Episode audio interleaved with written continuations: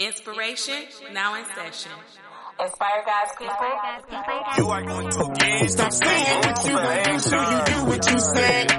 When you opened that Bible, you knew what you read. You felt it deep in your soul. The promise did not expire. Be inspired. Stop saying what you gonna do till you do what you said. When you opened that Bible, you knew what you read.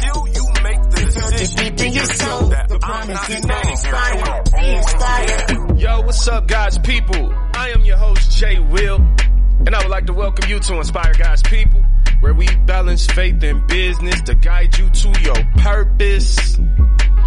Today, Toya is jumping on the show with me, and we are going to talk about second generation success.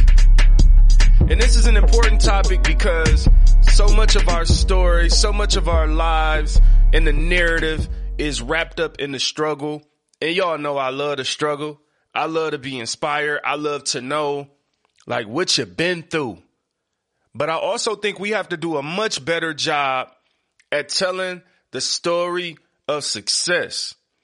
And I get, you know, like we we gonna jump into some things on this episode, and y'all know how it is. Me and Toya get to talking; it gets better and better as you go. So you don't want to skip nothing. I will tell you this: you can always also find this episode on YouTube, also on Facebook. Inspire God's People does have a Facebook page, and the dope thing about the YouTube, I gotta say this, is we also add the chapters. So after the stream goes, I add the chapters and you can actually go through there and look. And if you want to go to a specific part, now, do I want you to listen to the entire show? Yes, I do want you to listen to the entire show. But also know that sometimes, even if you listen once and you like, ooh, I want to go back and replay that one section when they was talking about second generation success, then you can hit the chapters on the YouTube channel and that's why we do that. That's why you want to check out the YouTube. But also the reason you want to keep listening to the audio is because you get some extra information. Like this intro right here. This ain't on the, the video podcast. Video podcast ain't getting all that.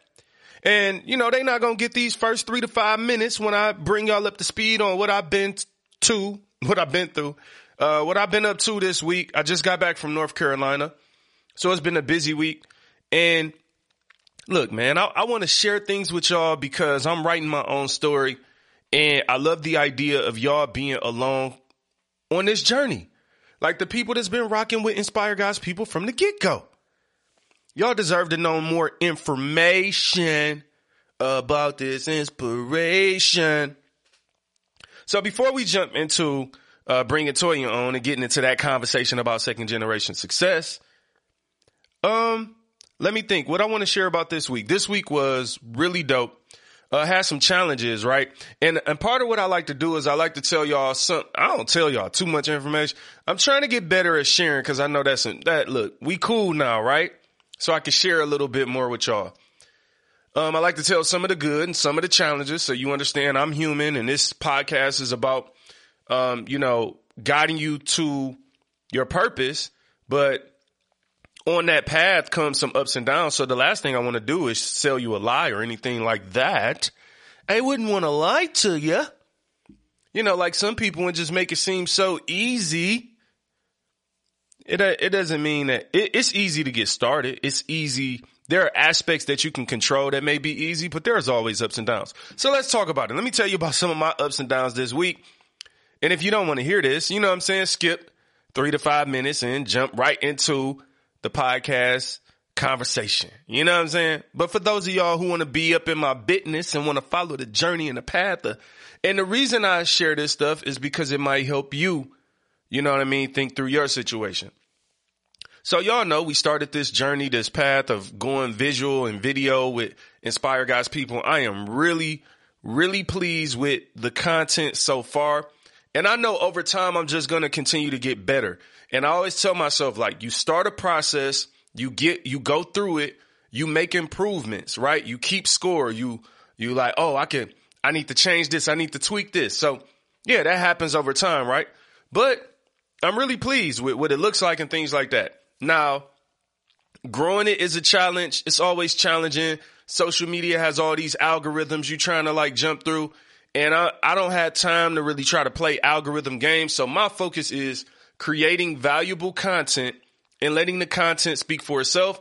And hopefully over time, you know what I mean? After we have some consistency, it will organically grow. People will share it. People will talk about it and the right people will hear it as you bring value. So that's, that's part A right there for anybody out there who's starting something and they feeling like this is too tough. It ain't going nowhere. Like, listen, y'all, it happens to the best of us. I've had a lot of successes in life and I've had a lot of failures. And no matter what, no matter how much money you got, no matter anything, you're going to go through building things and it's not going to be easy and you got to figure it out. And I'm in my figure it out stage right now as it relates to inspire God's people. And how do I bring this content to more people in an efficient way where people need to listen? There's so much more I need to do, but we taking it one day at a time. Now, let me tell you this. So in the midst of all this, I start doing the video and then you look up and, you know, I, now I have, now, you know, cause I have a corporate job for those of y'all who listen. I'm a senior national account sales manager.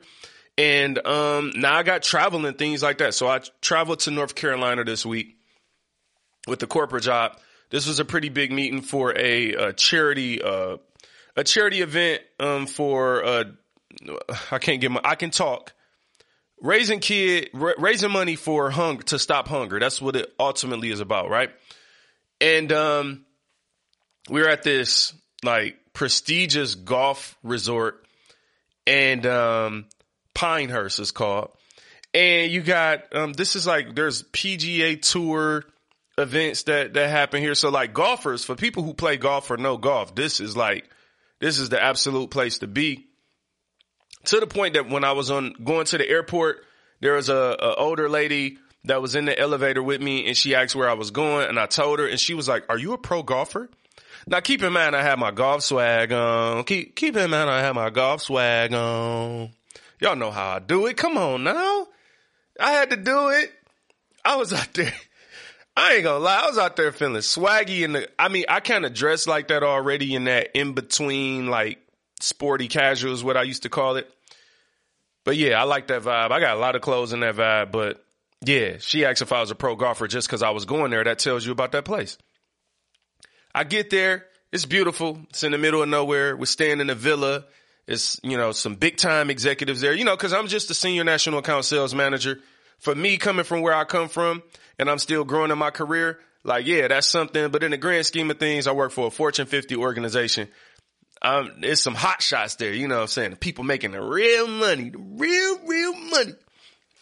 Uh, so we got all kind of big senior, uh, executive leaders there and all these things. And I'm going to tell y'all, highlighted a trip for me. They told me when I was on the shuttle coming into the airport that the, uh, your room comes with access. They had three BMWs and you could take anyone you want for for uh, it was uh, some hours or whatever, but uh, at no cost. And and they had the nerve to have them three BMWs parked right outside of the villa I was staying in. You know what I told myself? told my wife on the phone first night. I was like, I'm taking one of them BMWs. Now look, I'm gonna be real with y'all. It ain't like I ain't never drove a BMW before. A luxury car is a luxury car, but I'm not a BMW guy. I don't have a BMW. You know what I'm saying? Um, so for me, I've never been to a hotel or a resort that just came with a whip. So, you know, again, look, I come from seven mile east side. So as y'all on this journey with me, sometimes I ain't never had nothing. You know what I mean? And I'm going to experience it and enjoy it and be happy about it. And I'm not going to try to act like I'm not. I was like, oh, I'm taking that BMW. So the next day while everybody was playing golf and I had a few hours on my hand, uh, one of my coworkers at work, I was like, yo, I'm about to take this BMW. And so, uh, I took the 750 Li and, uh, had it for about good four hours. Drove an hour and a half downtown Raleigh, hour and 15 minutes downtown Raleigh, North Carolina. You know what I'm saying? And checked out a nice couple of restaurants and things like that. But I, but I, I drove that 750. You, hey, I wouldn't have cared if it was a Honda. I'm gonna be real with you. You give me a car with my hotel room, I'm taking that boy somewhere. But it's if if it's a 750, I might be gone for 750 hours. no, I had a great time. That was that was fun. That was cool. Now to some of the challenges though that it brings when you think about you know, traveling and having this podcast, right? You know, while there's a lot of good things happening on that end in the corporate world, but I'm super busy. I have to prioritize that. I take my job really seriously and doing a good job really seriously. And it also gives me exposure to a lot of things. I've never been to that type of golf resort before. So I saw a lot of things and was exposed to a lot. And that's how I come back to this podcast and create a lot of this content through the real life experiences that God has allowed me to grow. And when I really take a step back, cause I don't always take a step back to think about it, it's like a lot has happened in the last two years. You know, in the last two years, this is my third job. You know, I've, I've changed jobs a few times, same organization, but given new opportunities. And with each of these new opportunities comes a new level of exposure, new level of responsibility, all types of things that I constantly have to adjust to. But it's helped me create this content. Now, the last part I'm saying is that in the midst of all of that happening, I have to create this content to bring value to you because I care about inspire God's people. So I go to North Carolina before I leave, right? What you're about to listen to with me and Toya. I recorded this last week before I left. We recorded this Saturday. So I was like, okay, we're going to record the video Saturday morning and I'm going to pre-upload everything. And that way I can be gone because the show usually comes out on Wednesdays. I get back Wednesday, had the pre-recorded portion for video going. And for some reason, it just did not upload to my regular Facebook page. It uploaded everywhere else, but the regular uh, Facebook page is where most of the viewers come from. And I, this is happening like I'm frustrated, but I'm also tired because I've been gone. And I'm like, all right. I also didn't get an opportunity because I got so busy prepping for the trip to re to record the audio, to upload the audio, what I'm doing now, right? So I'm just sharing with you in real life in real time a lot of the challenges that comes with doing anything that you are passionate about and that you believe in. But as I've told y'all, and I'm saying this to hold myself accountable too, because it gets tough. I want y'all to know that. Like, this, you know, the stuff that I talk about on this show, the reason that I believe in it so much is because it's real. It's literally not fake. I'm literally not making it up. I've shared uh, so many concepts without actually giving you some of the behind the scenes I'm giving you now. I've shared so many concepts and ups and downs, like all these topics, like I've, man, like it's just been a lot of life behind it, right? And I don't always take the time to talk about it. Even to my friends and family, I don't always take the time to like tell people these experiences or whatever. Cause you know, sometimes I don't want to come off no kind of way. It's different reasons, but ultimately, hey, I think this is valuable to know. But with all of that being said, I had these challenges and here I am now on Thursday when the show is supposed to come out on Wednesday, recording this portion of the show. And I had to um, move the the Facebook viewing to today, right? And I it was like soon as I got off work, or not really off work, got done with work. My last hour of work I spent with that playing on Facebook, looking like a live video, while I was like trying to respond to the two or three comments I had on there while also finishing up work. So there's my phone right here playing a live video or what people think is live, but it's really pre-recorded from last week playing simultaneously at the same time while I'm finishing up. Uh, this is from like 5.30 to 6.30. I think I got done with work at 7 o'clock today.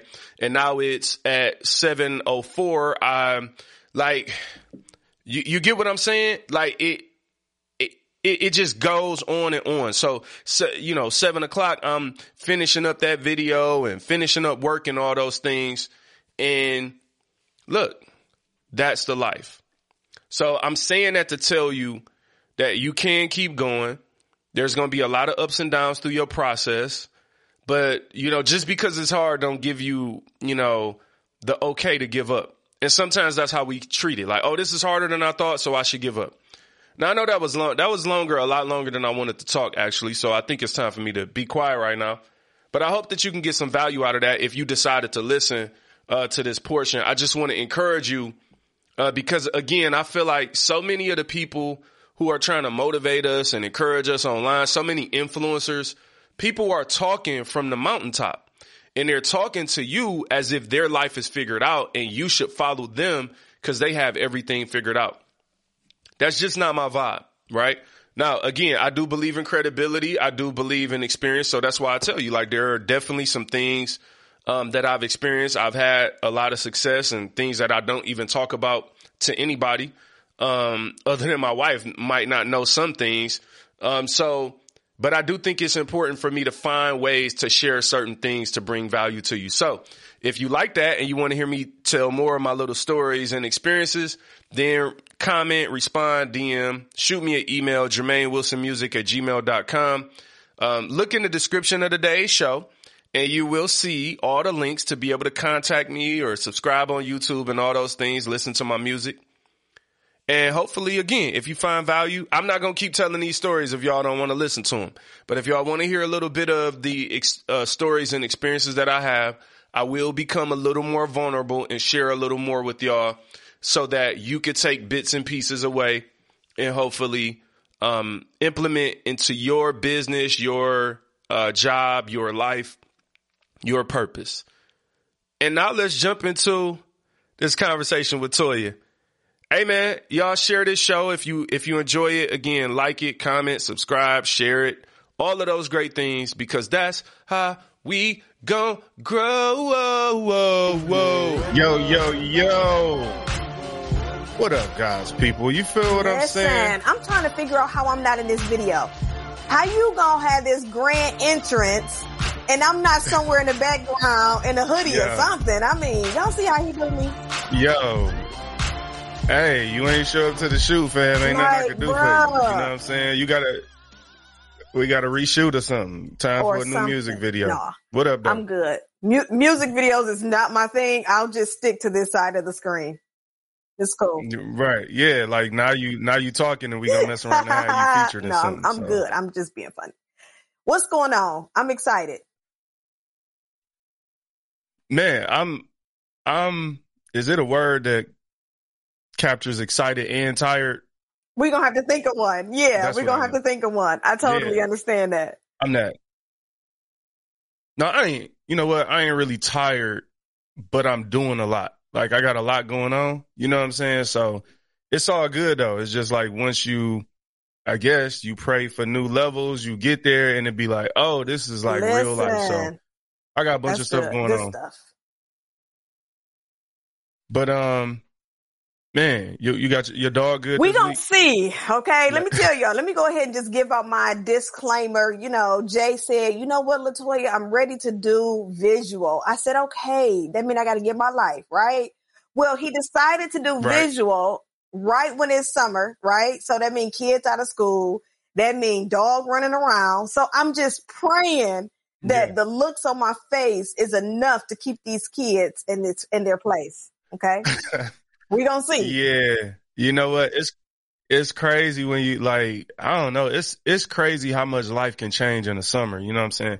Even without kids cuz shoot, just having kids in my pre- in the neighborhood like, oh, y'all out y'all out early. I'm trying to work in my home office and stuff and there's kids and people First of all, a lot of these people working at home don't be working. I'm like, how you cutting your grass at eight o'clock in the morning? And you supposed to be bruh? sitting So- down somewhere doing some uh, work. Listen, I'm telling you.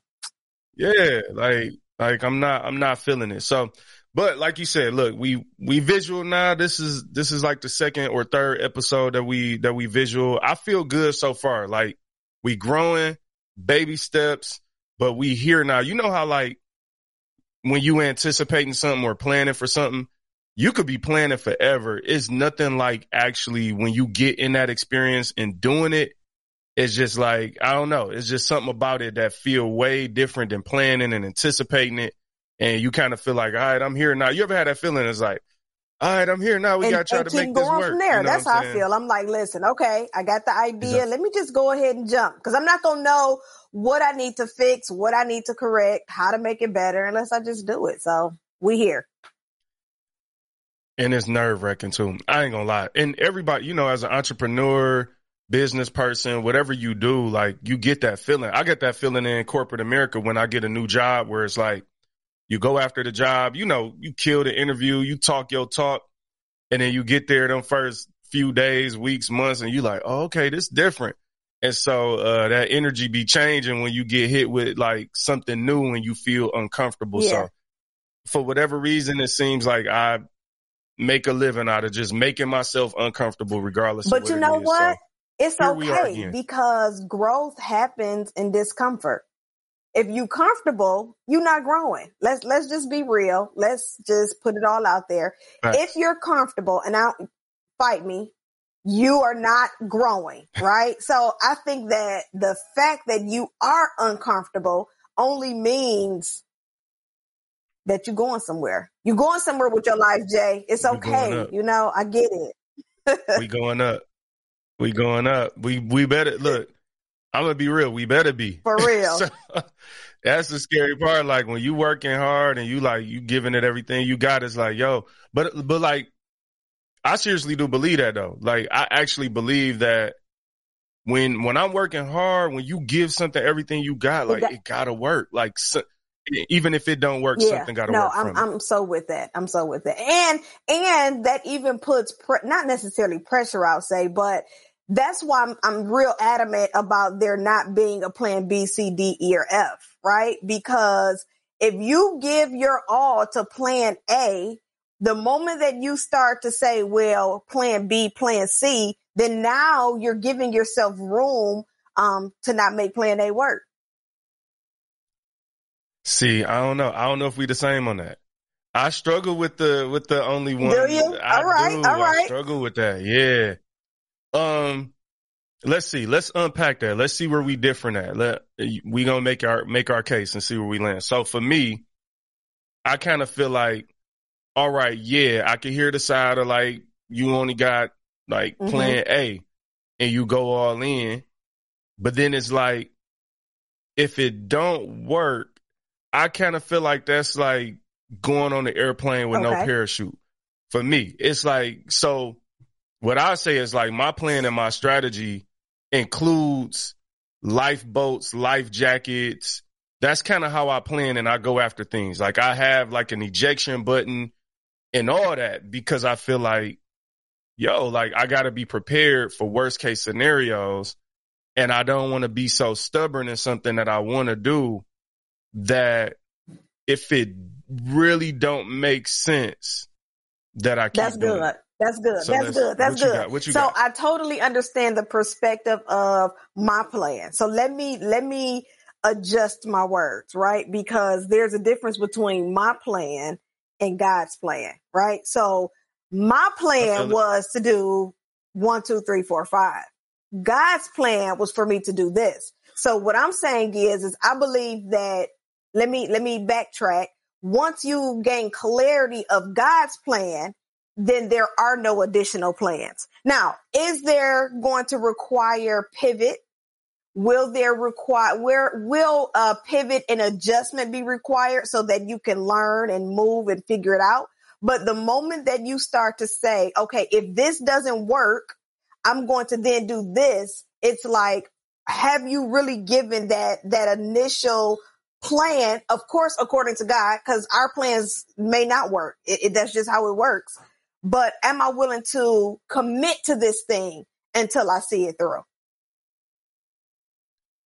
Yeah, no, I feel that. And and maybe it's like a balance because I definitely feel where Yeah. you're coming from, especially if it's God's plan. If it's like, all right, God specifically tells Jonah to go to Nineveh, you can't be like, all right, I'm gonna go halfway to Nineveh, and then if that don't work, whatever, whatever. But I will say this, like, I think it's a thin line sometimes between our plan Mhm. and God's plan. And just because I'm a believer and I'm led by God, that don't necessarily mean, in my opinion, that I'm gonna 100% always hear God like completely right. And I, because like I struggle with the fact that some people be saying that it's God, but it don't like, then if five years later it don't work anyway, then it's like, well, if that was God, Yeah. that would have worked. So sometimes I think we could think that everything we Mhm. feel is God. And that's what I, I guess that's the only thing I'll say about that to me is like, I don't like sometimes we, sometimes we feeling like, all right, I'll give you an example. If I'm a Christian basketball player and I'm going into game seven and I'm like, all right, we gonna win. I gotta have faith. Mhm. Like we gonna Mhm. win. Right. And I might know that God want me playing basketball, but then it's another Christian dude on the, The other side. thing. He praying Yeah, too. We yeah. going against each other. One of us about to lose. and that don't mean that we shouldn't think we gonna win going in the game. But just because we think we want to win or want to win, and even though we in God's will doing what we do, with this particular game, if we lose, that don't mean that, oh man, God, like God was wrong. No, it just mean like you was in a competition and somebody was going to win and somebody was going to lose. So I guess what I'm saying is like, to me, business is a competition. And when I'm in a competition, I do have to give it my all. So like this particular game, for instance, I'm giving it my all, but I'm also not necessarily putting my all in this game. If that, and that might Mm-mm, not it make does. sense. It does. So I can give it my all without putting my all in it. Because at the end of the day, you don't want to like, if you got three kids and you like, yo, I'm gonna win this game for sure. I put my kids on it. And it's like, whoa, somebody Yeah. gonna lose this game, Yeah. bro. You just like, you can give the game everything you got while still allowing it to play out. And I guess that's how I strategically go after things. Like, I'm giving this everything I got, but I didn't put every ounce of my money into, you know, building out a studio and going video visuals for Inspire God's people. Like I'm giving it everything I got, but I didn't put everything I got yeah, in it, I think that that it's so crazy. God is just so dope, and I just love him. Um, how this segues into what I wanted to talk about today anyway, about um, what does Okay. it take to win in the marketplace, right? And so as you were just using this as a example, uh, being a Christian ball player in the, in the, uh, seventh game saying, listen, I'm going to win. Yet there may be another, someone on the other side saying the same thing. This is something that God has really been like minister to me about and teaching me. Um, one of my favorite teachers is Dr. Myles Munroe. Um, just in some ways how he's able to just bring um practical to his word to the to God's word right?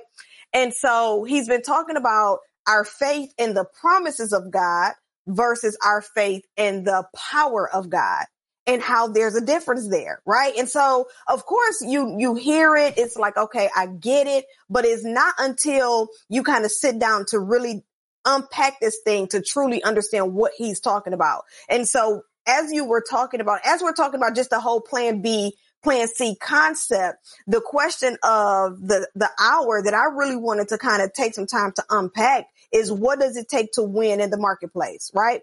And as you were just sharing, now the question is, what do we consider winning? What do you consider to be a Ah. win? Because again, in our mind, and I'm gonna go scripture too, in our mind, and even according to a, a particular passage that I'm gonna share, um, winning is beating the component, being, beating the opponent. I'm sorry, um, beating the opponent, right? Right. But what if winning is, what if the way that God wants you to win is in the game and not necessarily the result of the game? What if, and we talked about this before on the show, what if the promise was inside of the process? What if it's not something that we're striving for, but every day it's unpacking? So let's use the ball players for an example. They in the game and God is saying, you're going to win because you're going to now be more obedient to me in this game. Like you're no longer looking for the, to be the champion of this game. You're now saying, okay, let me play my part. Let me be a better team player. Let me yield to God's voice. Let, whatever the case you may be struggling with, he's saying, now this is what makes you the winner. But in our own way, in our own right, in our own flesh, we're like, no, winning means to beat somebody. But what if there isn't a somebody as the opponent? What if the opponent is you? I feel that a thousand percent. The opponent is the process. So to your point, God might be building something up in me where I just have to, it's like, Hey, do this podcast, go visual with it. So I'm not married to the results of like, do, does this video go viral? Um, some videos got seven views, some got 50, uh, maybe one or two have a hundred right now. We just started. So if I'm only focused on like, yo, I'm doing this for instantaneous results versus consistency And again, developing myself because at the end of the day, it takes a lot of effort for us. Like, like you said, you got your kids, they out of school, you got a dog running around, you got other things on your schedule and calendar to do.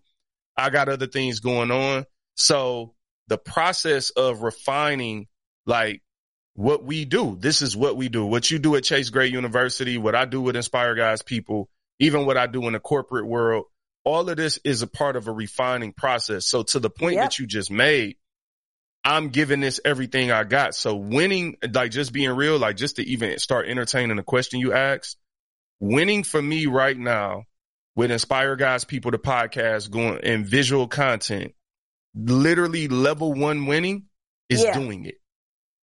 I need three months to go by where I can look back and say, for three months, I did an average of three videos a week. Like, let's just start there. Don't, it literally does not matter. I literally, if you go, if you want to be the sixth person to look at some of these videos, there are literally five or six views on some of the videos. I cannot focus on that yet. I'm not saying that never matters, but I can't go into this and that be the currency, that be the trophy that I'm trying to win. Because if I focus on that and I haven't even knocked out the consistency and how to even fit this into my schedule, I'm traveling next week. How do I, how do I do that? I'm traveling Monday through Wednesday. We typically shows drop on, um, typically Tuesday night, Wednesday. I'm gonna be in North Carolina. What do I do? Right? I got to figure that out. So those, that, I guess that's the beginning of entertainment. No, don't know how you, feel you're about that. definitely in the right in the right area. So this morning I'm walking. I'm doing my walk run. I may run a little bit. I may walk a little bit. Um, and I'm like, okay, Lord, I have a question. Now your word tells me to walk by faith and not by sight, right? Your word tells me um, faith without works is dead, right? And so my question for God this morning was, how do I walk by faith, do the work, and not try to control the results? Right? Walk by faith, do the work, not try to control the results. Right? Okay. And so you just said it. And so what he showed me was he said, stop working for the promise and just work and know the promise is coming. That's, that's just it. So when we're feel working, it's like, let, let's, let's use building a house, for example, right? So you're instructed to build the house. We know that at the end, there's going to be this beautiful house, but he's saying, I don't want you to focus on the house being built. I mean, I'm sorry, I don't want you to focus on what the house is going to look like once you're done. I want you to focus on what's going on every time you lay the brick. Every time you lay the brick. Now, this is where he started to show me about the power, the, my faith being in the power of God versus the promise, because the promise is already set, right? He's already told us what we can have and what we can do and all of that good stuff. But he's saying, I need you to focus more on the power because when you are laying those bricks and you get tired, you draw weary, you want to give up, you are hot, you irritated. I want you to have faith in my power that I'm going to restore you, that I'm going to give you the strength, that I'm going to give you the endurance. Like that's a whole nother ball game. It's like, yeah, I know the, the Bible Yeah. tells me about the promises, right? I get that. I could see that. But do you trust him in those moments when you don't want to, when you don't feel like it, when you don't see it? You know what I'm saying? Yeah, and I think to the point that you're making, the reality of it is you're gonna hit those moments. And I think sometimes when we come into things, all right, so I wanna I wanna kind of re-engage like the whole like plan A versus plan B, C, all of those things, right? So to me, it's as simple as like if I only have a plan A and I'm going and, and I create the idea that I'm gonna get this everything I got. I think sometimes we step in front of God. Like God wants you to focus on the process, but you are focusing on the results because you want instantaneous success. And what happens is when you jump ahead of God like that and the numbers don't, the success ain't there and you've put all your money in, you then took everything you got and put it in this and then lose your money that God never really told you to put in it because God was trying to get, build some substance in you on the inside. I truly believe God's initial focus is on the internal and our natural uh, initial focus is on the external. So ultimately, in my opinion, like when when we are like trying to be singular focused sometimes, it's not that having one plan is the problem. It's that we are focusing on the wrong part of the plan. Yes. Yes, yes, yes. It's, it, and I'm, I'm gonna go back to the question because we were talking about um, what does it take to win in the marketplace, right? And so I'm like, okay, let me sit down and let me define what does win mean. Let me go and look up the definition. Win means to manage, to succeed, or achieve something by effort right? By effort. So when we talk about the process, we're talking about what effort are you putting towards winning? And what does winning look like for you? Right. And so I'm, I'm just, I wanted to, uh, to at least challenge, you know, the listeners, the viewers. When you think about winning, I want you to think about not necessarily beating an opponent, but what does it mean for you to, to come against the side of you that don't want to get up early in the morning and work out?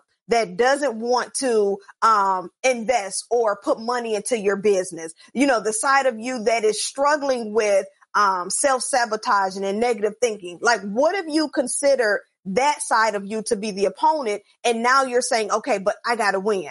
So, what effort are you putting in towards that? Are you are you really enduring the process? Or are you so focused on the promise that you're missing all of the bells and the whistles and the great portions of how to really live in the promise? So effort, that's the word that stands out to me in everything that you're talking about, right? And when I think about effort, the fact of the matter is like when you focus on results, those are just things. A lot of time results like they make us look good. If if one of these videos, you know, hit a hundred thousand views, we gonna look good. You know, Jay Will and Toya gonna look dope. But God might not even be wanting us to think about that. So the first thing I think about is we might have to put our ambitions in check. And again, I think it's cool to be ambitious, but I just think ambition is something that we have to manage.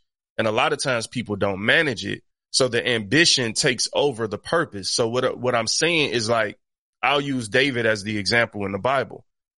David was not focused on becoming a king. But that was the result. That was actually initially like that was the plan of what God anointed him to be was the king, right? If David would have been focused on being a king, he might have dressed right. He might have learned how to talk right. He might have had all the language and everything like all the traditions figured out, he would have probably looked and acted like the perfect king. But that's not how David's story went. When, when the Lord sent Samuel to Jesse's house, some of David's brother looked the part more than David. And actually when Eliab, I talked about this on another video this week, when, when Samuel saw him, the first, he was like, yo, that gotta be, this is David's big brother. Like that gotta be the one. He handsome, like whatever, whatever. God stopped him and said, Look, I look at the inside. I judge the heart. Man judges the outer appearance. So I'm just saying that a lot of times, like we're looking for the outer triggers and signs that we called for something or you got the look or you just got it or whatever. And a lot of times God to go to the person like a David that was just working in the field, but working in that field, giving that effort, taking care his flock and, and anything that he was responsible for in that field. He put his life on the line so God was working on that internal substance because that's what he was going to need to be the king. He wasn't going to just need to be cute. So I was sitting over here and I was trying to find the scripture about um, Romans 5 and 4, how endurance produces character. Right. And so as we're in the process, here's, here's why it's important for us not to um, keep, even though the Bible tells us to keep our eye on the prize, right? To, to strive towards the mark, right? This is biblical.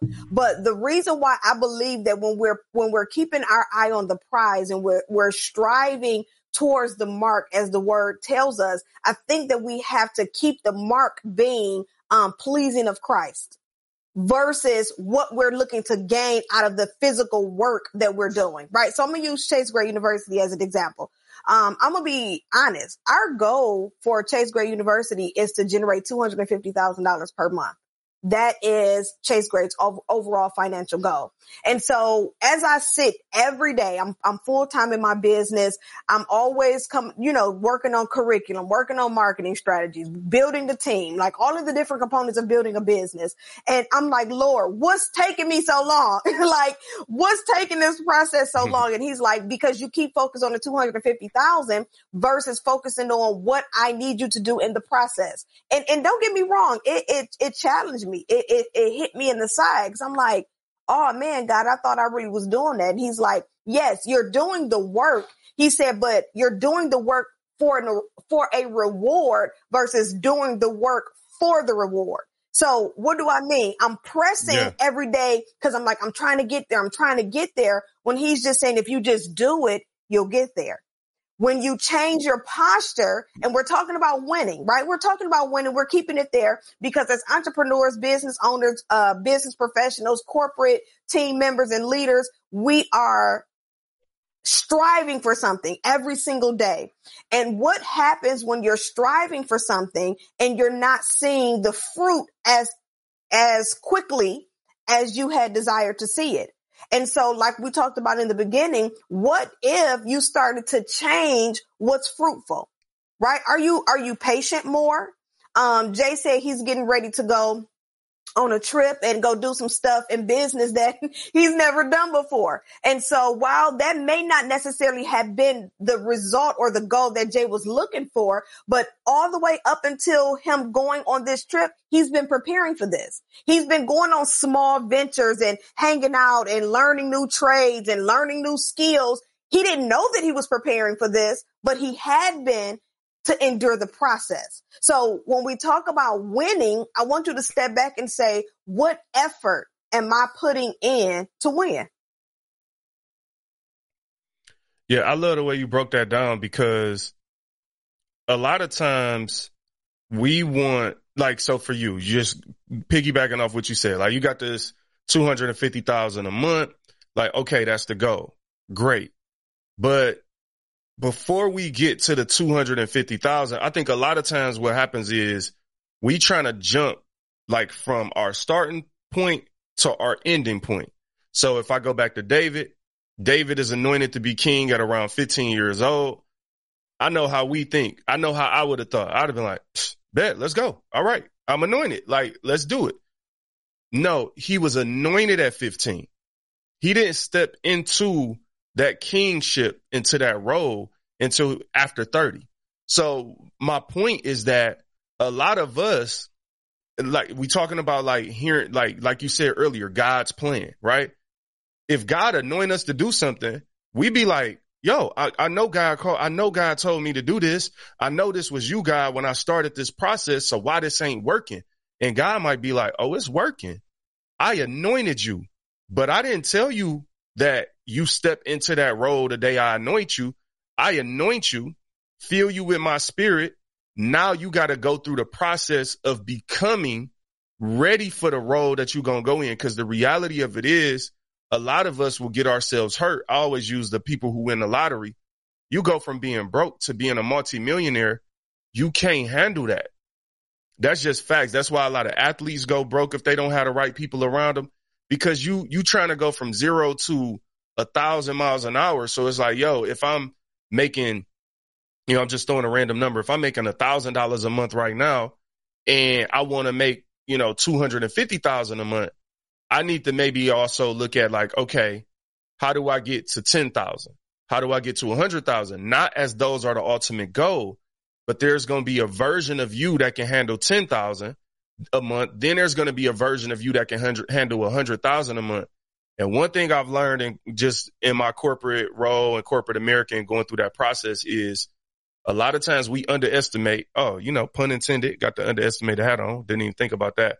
But a lot of times we underestimate what's going to be required of us at that part. Level. We, we don't sit down um, and count the cost, right? And so I, I, I'm talking, of course, I love how we're able to speak from both perspectives. While we know that Jay has served his time as an entrepreneur and still in that space of entrepreneurship, um, So being able to speak from a corporate space and be, speak from an entrepreneurial space, what we call here in the industry a dualpreneur, and then being able to speak from a space of a full-time entrepreneur, right? A, a full-time business owner. I like how, you know, I, you just brought up how the goal, and again, we're talking about what does it look like to win in the marketplace because we talk about this all the time, how social media creates this picture for us and what it's supposed to look like and what winning is supposed to look like. And if you haven't sat down to identify what's winning for you, if you constantly measure yourself up to what other people are doing or what they may um, what, what may looks like winning to them, you'll constantly find yourself behind in the race. But it's not a race right? I mean, it is a race, but it's not how quick you can run. It's more so, are you enduring the process? Like we talked about, you know, what's your financial goal in your business? Are you looking to make a hundred, um, a hundred thousand dollars a year? Are you looking to make a hundred thousand dollars a month? Are you looking to make a hundred thousand dollars a day? Are you willing to endure the process? Because it's not going to look the same. We were talking about affordability um, a few days ago, and I was laughing with my team and I'm, I'm gonna say it here. Um, I was laughing at my team because you know how you watch, you know, game shows or you watch. I'm a I'm a big pastry chef, food network watching. Oh, well, why not just come over come over our house you know, one day and join Tiff I watching love game it. shows and I love baking, baking challenges. challenges. She ain't trying to bake not one cake though, and just watching. I didn't watch the cake be baked. Listen. I said on Tuesdays, I have designated a day. I said on Tuesdays, I'm gonna just start going on Pinterest and just finding stuff to create. So we gonna see. I'm gonna see if I can hold myself to that. It's it's great. Ridiculous. So anyway, so you hear the reward, right? So they'll be like, you win this challenge and you win ten thousand dollars, right? And I'd be sitting there like, that's not a lot of money.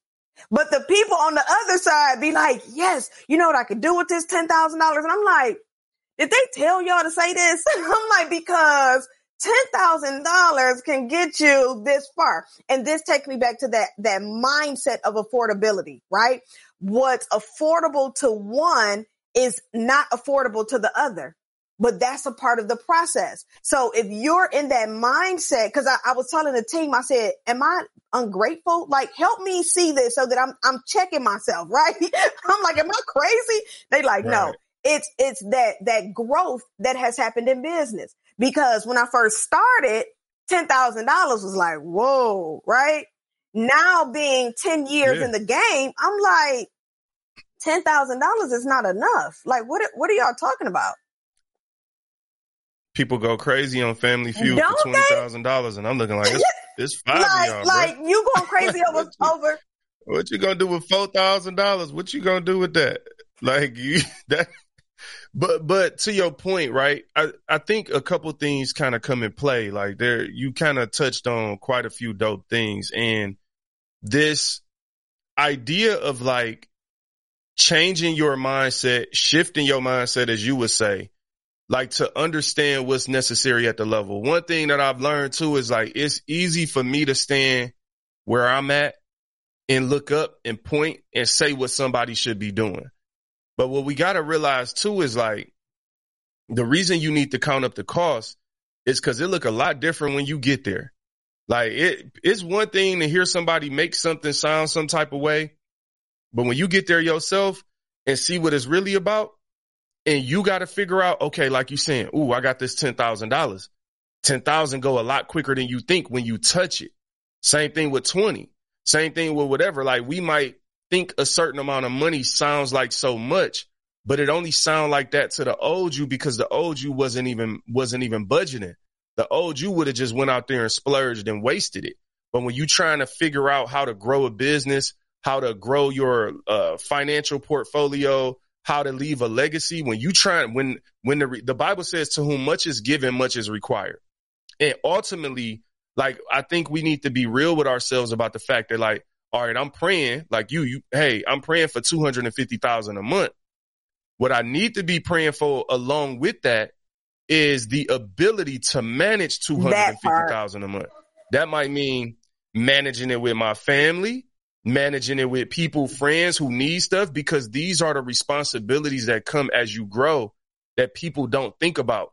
Hey, if if you have let's just say twenty five thousand dollars, You know, what do you do when, you know, a family member needs 500, right? Most people just easily think like, oh, just give it. Like, okay, cool. Well, you give it.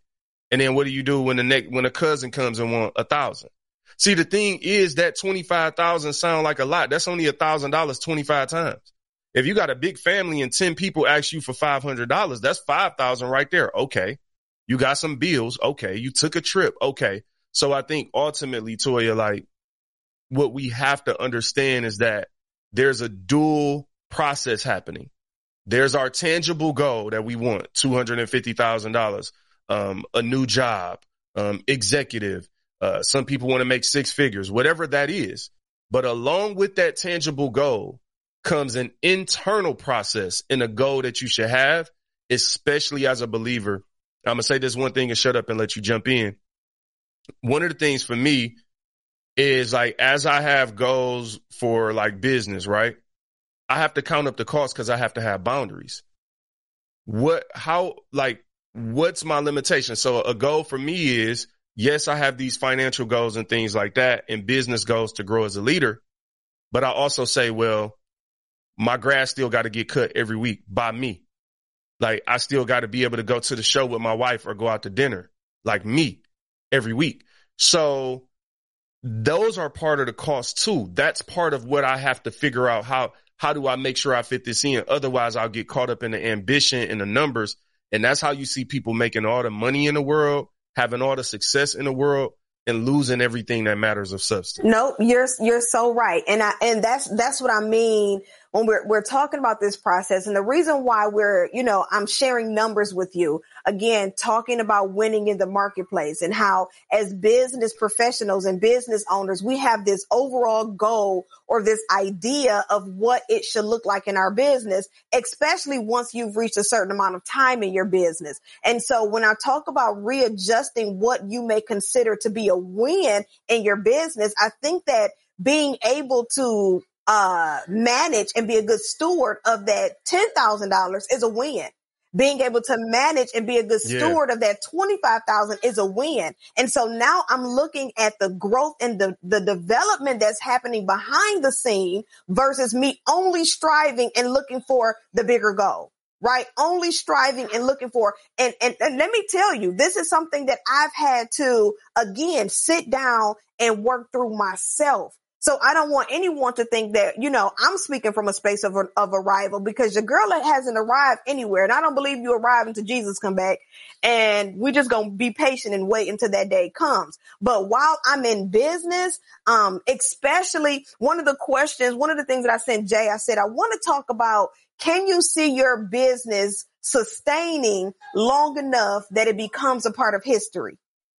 Like understand that. Understand that we look at Walmart, we look at JC Penney, we look at all of these brick and mortars that has been established since before us, right? Especially like JC Penney. Will your yeah. business be able to sustain that long? Are you enduring the process? Right? Have you changed what winning looked like so that you can reach the overall goal? And I think part of how we get there and, and what I hear from that personally is legacy, right? How do I grow and build a legacy?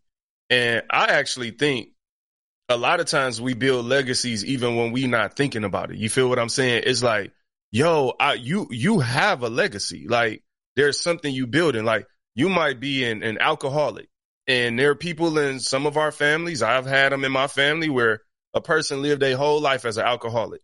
That's their reputation. That's their brand. They pass along.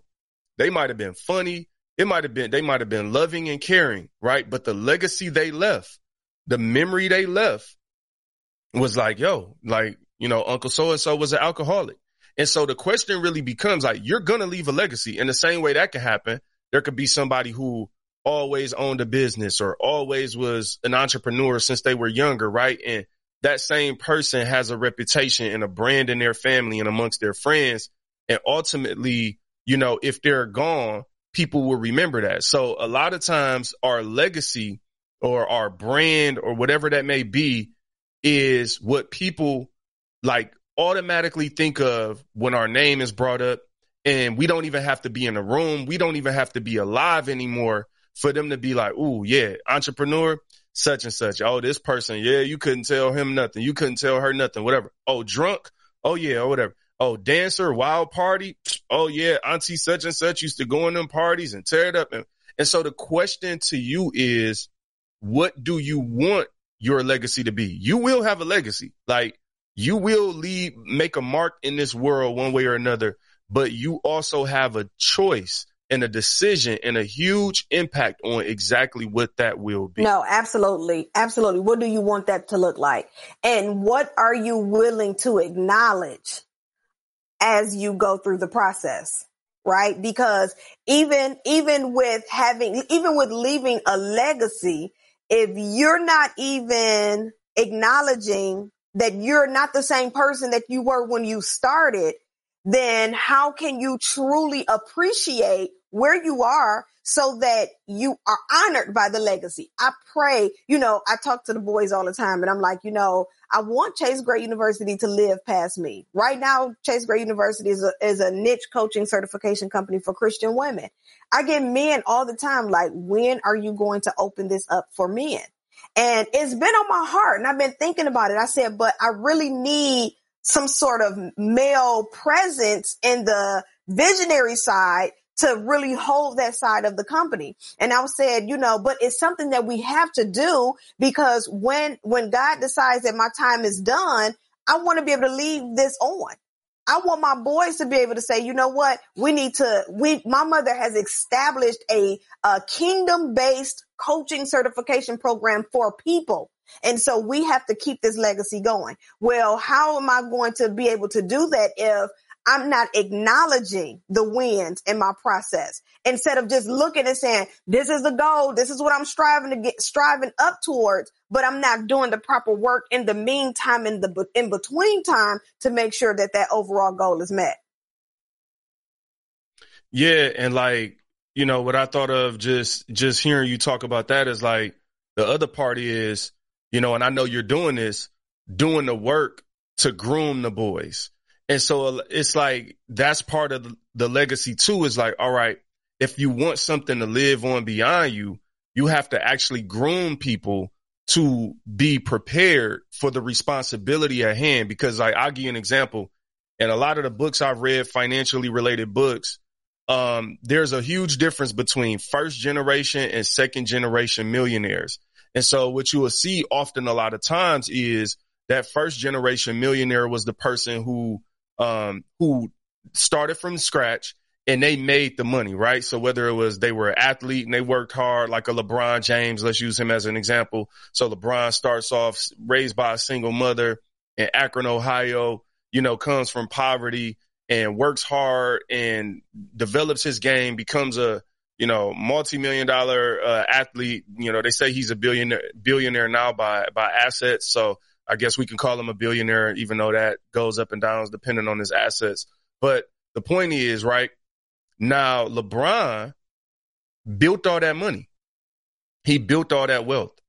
But the real question becomes, how is he grooming the people like his children who will inherit those, that money? Because no matter how hard you, you know, how much you love your kids or all that stuff, they didn't have to endure what you did which when you don't endure something, you also don't get the lessons. And a lot of times you will hear parents, like I've heard so many parents say, like, I never want my kids to struggle like I did. I never want my kids to do this. Don't get me wrong. I think that's a good thing. Neither do I. My kids, I don't have kids yet. So whenever they come, we're going to be a lot further than. No, I, I disagree. I'm sorry. You keep thing. going, but I, I'm, I just want you to know okay. I don't agree with that, but keep going. Okay. All right. All right. So, so here's what I say and I'll let you jump in. My thing is I have to find a way. Like this is something me and Tiff already talked about. When I have kids, they won't grow up in the hood. They won't grow up with some of the struggles I had, but I need to find a way to give them experiences where they can learn those lessons. So maybe they're going to have to do some charity or volunteer work at a homeless shelter or a food drive or things like that so that they can understand the value of starting with nothing in that whole process because, and this is fact. I don't know what part you're going to disagree with, but this is fact. When the second generation typically blows the money that the first generation made. And so a lot of millionaires leave money for their kids and their kids literally blow the wealth. And that's just data. You know what I'm saying? So I guess for me, what I'm saying is that we have to find a way to pass the lessons along, even when we don't want the, to pass the struggles along. No, I'm I'm, right, I'm being funny, but I'm being serious, right? You're one hundred percent, you know, um, making sure that we're grooming them. But let me tell y'all what I'm gonna start doing with these kids. These I'm gonna take these kids down to the hood, right? Because, like you said, I'm trying to find a way to groom you. You know, not you know, subjecting you to some of the things that I was subjected to. You don't know what a city bus look like. You don't know. You have the slightest idea of what it's like to have to, you know, work a job as a teenager, as a 14 year old so that you can buy the latest fashion to keep up or to, you know, to fit in at school or whatever the case may be. So no, they won't necessarily go through some of the things that we've gone through, but I'm to the point with my children where it's like, you know what? Y'all don't believe fat meat greasy. Like I need to really kind of break y'all down a little bit. We at the Dairy Queen the other day and we were talking about something and the kids ended up saying we're rich. Like they're like, oh, we rich. Wait a minute. That's Me and Meek's like, first of all, let's go ahead and get something straight. Second of all, you're not rich. You don't have any money, right? And so I, I love that you're talking about grooming the kids, but it's even to the point now where, you know, I was thinking about maybe we should hire a landscaper to come and, you know, cut the grass and keep our, our lawn together because Meech works a lot and I'm not cutting no grass. So I'm like, wait a minute. Right. There are three boys in this house that need to know how to yeah. cut grass. Oh yeah, we're not hiring nobody. I even thought about one of the things, you know, we, we talk about delegating and as, as a mom, as a wife, you know, I have a lot of responsibilities and I was like, you know, maybe I can get, you know, a housekeeper to come over once a week or a couple times a month to help maintain the house. And I was like, or no, my son is going to go wash the dishes. The other son is going to go clean the bathroom. And I'm saying that because as you just shared how we think I don't want my kids to experience what I experienced, but a lot of the things I experienced is what groomed me and developed me and prepared me to be who I am today. So I, I won't there's a lot of mistakes that I want them to make so that they can learn, so that they can see, okay, this is how I'm going to better sustain. Because listen, Chase Gray University was built from the mud. Okay.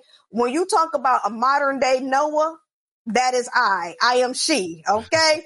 And so there's no way I want to leave behind this legacy and what I've built and then you squander it because you don't have the, the, the work ethic or know how to be responsible while holding it. Yeah, I I mean I agree with her. I'm trying to figure out what part you disagree with because I feel like I was just being funny thing, about like, taking the kids to the hood. I'm taking them back. They they need to go. They oh, oh that's what you They need to go back on uh, on Eight Mile and Gratiot uh, to the red zone and find out what it really looked like. I, I, I feel you. Hey, I mean, you know, hey, they all got cousins. They gonna be there somehow. Um, I feel that. Look, I think that's part of the grooming though. And that's like, regardless of how they get it, whether it's like, I just, for me, the, what I would hate is for my kids not to have substance. And I'm going to be real. I'm not going to say names, but you know, when I was younger, my family was cool with this NBA player that played for the Pistons. And we used to go and I, this is probably, I was a teenager. So let's say I'm 13, 14. And I spent the night over this NBA player's uh, crib a couple times, and it was a fun experience. You know, you see, man, they had unlimited Gatorade in the refrigerator to the point that the neighbors' kids would just walk. They had a walkout basement. The neighbors' kids would just walk in and grab Gatorade. Um, this player had a shoe contract, and it was this big closet downstairs. You just open it, and shoes. So it was cool, a cool experience. But here's what was funny: the his sons were spoiled rotten. The the one little boy, he was younger than us, and he literally used to just walk around like, "My dad is such and such." Did you know my dad was such and such? And I'm like, "Yeah, right now I'm spending the night over your house." Like, the point I'm making is, some people get so far from where they came from that they lose the substance of where they came from, and they don't or they don't lose it, but they don't remember to pass it on to their kids as they're spoiling their kids. And they create these entitled people who actually are not as valuable in the marketplace as their parents because they didn't grow or build a skill set. They got here because of who their parents are, right? And I'm not taking a shot at nobody because I also think we, the reason I'm talking about this is I think we need to start understanding and thinking through second generation and um, second generation success is ultimately what I'm talking about. So as an example, watching the NBA finals, I looked at the Warriors. I'm like, okay, Steph Curry, his daddy was Dell Curry, played in the NBA.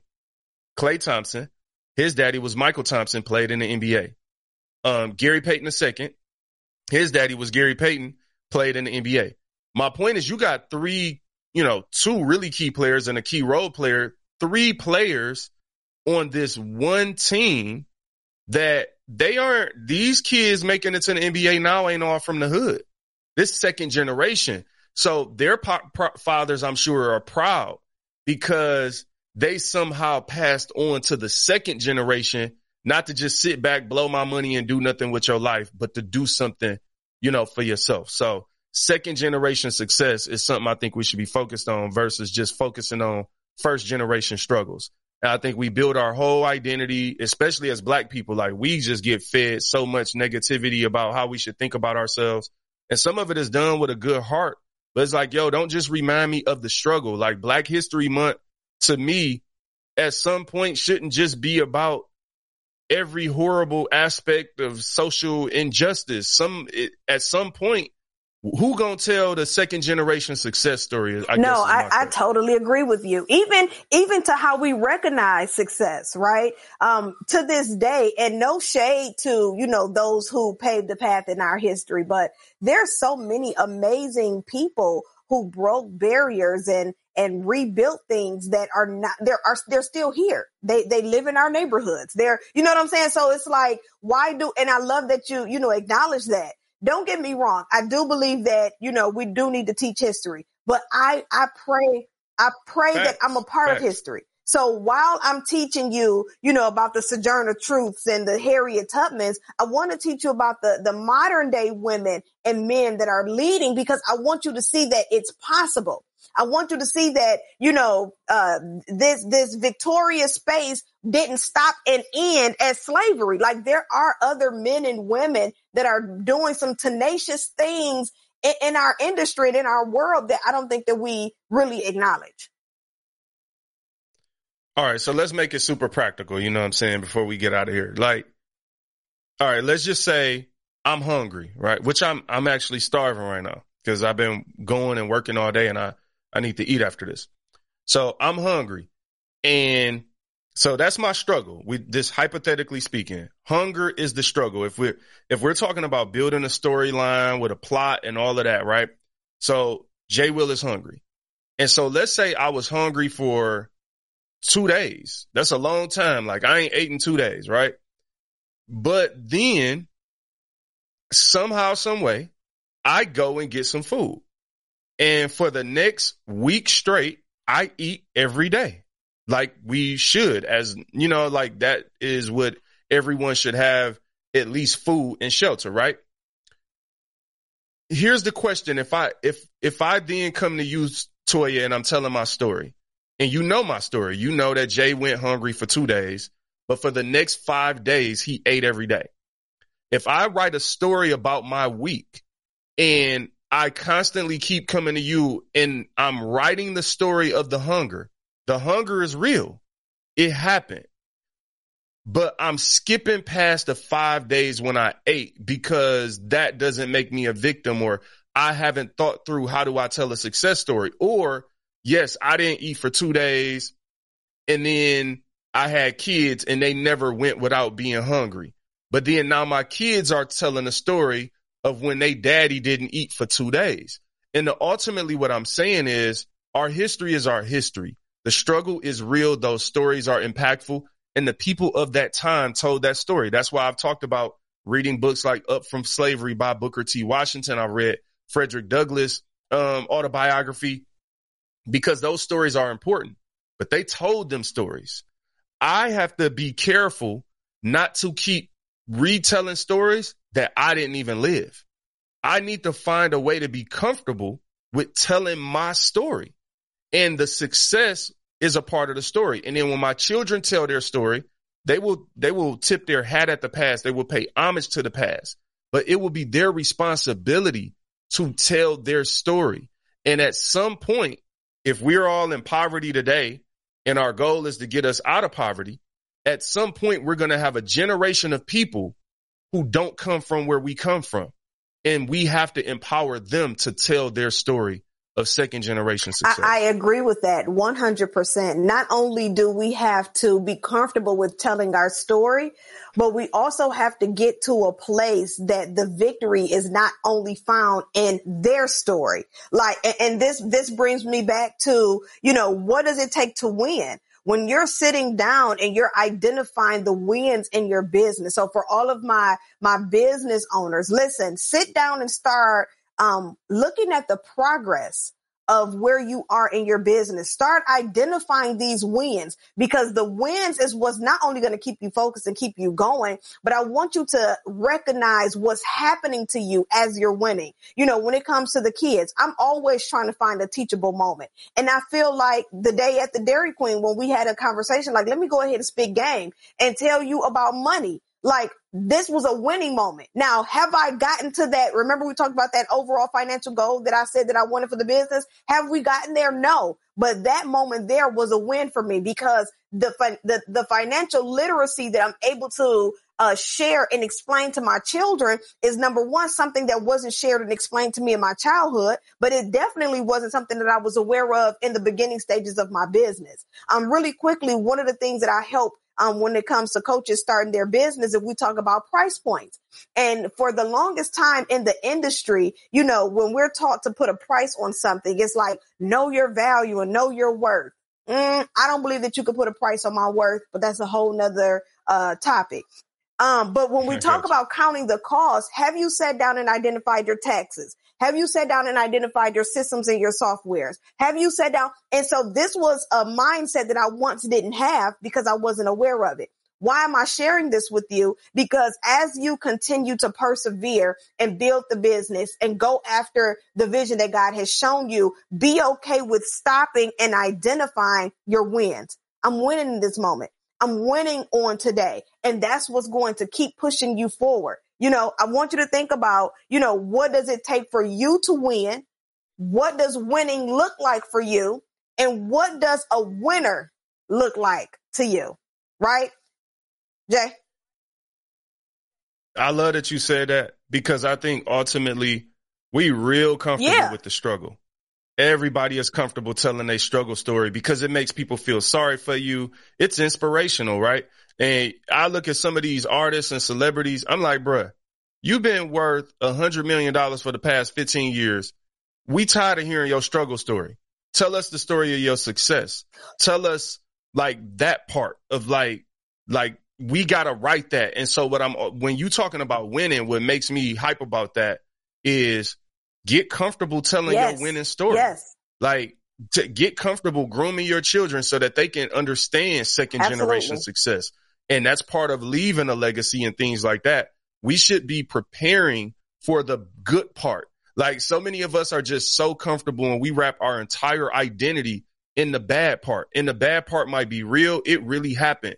You really sinned or somebody really sinned against you. That is real. And I'm not dismissing or um, downplaying that at all but your story continues. And Job, when he lost it all, I, we're like, okay, that's part of the story. But there was but victory. The, the, the, Bible didn't skip out the part when he got more than double mm-hmm. of what he lost. The Bible told that part too. And we should be telling the whole story versus just trying to tell our struggle story, make everybody feel sorry for us and to give some type of false loyalty to our struggles. We should be trying and I know we, I know we wrapping up this show, but even even though you, you struggled 15 years ago, you still had a struggle yesterday.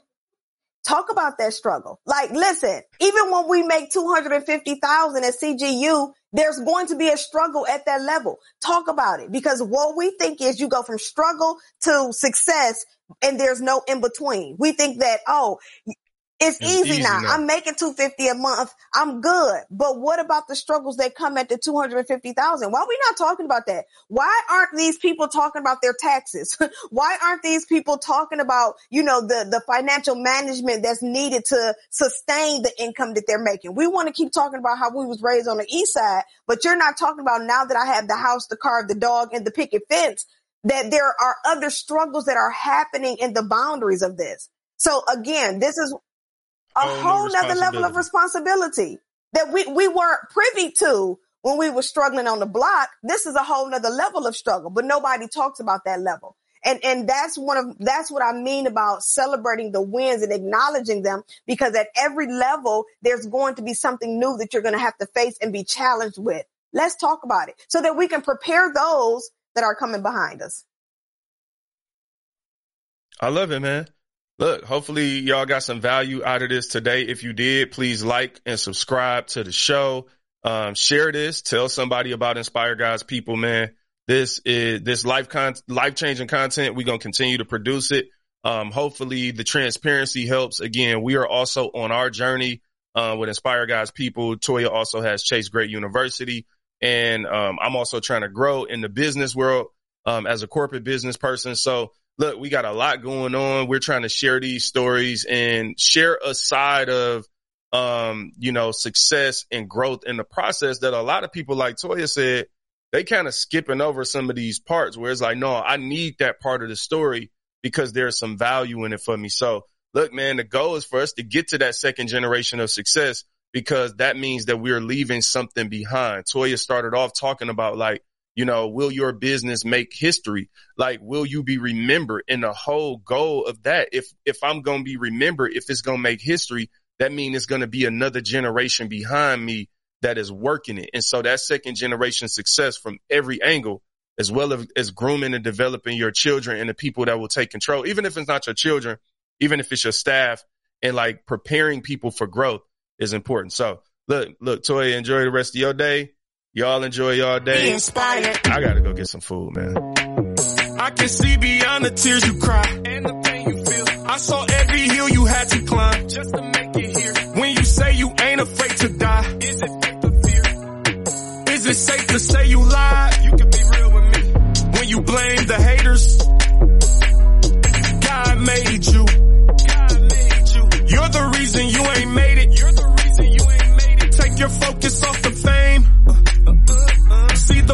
that he gave you create to lift his name. Jesus, that's how we go from down and out to made new. I can see the newer you, the saved soul. It's deeper than the dollars and the pesos. The devil is still on attack, you gotta be quicker than that. Stored up treasure in heaven, you can't be richer than that. I mean, how you gonna be richer than that? Stop saying what you gonna do till you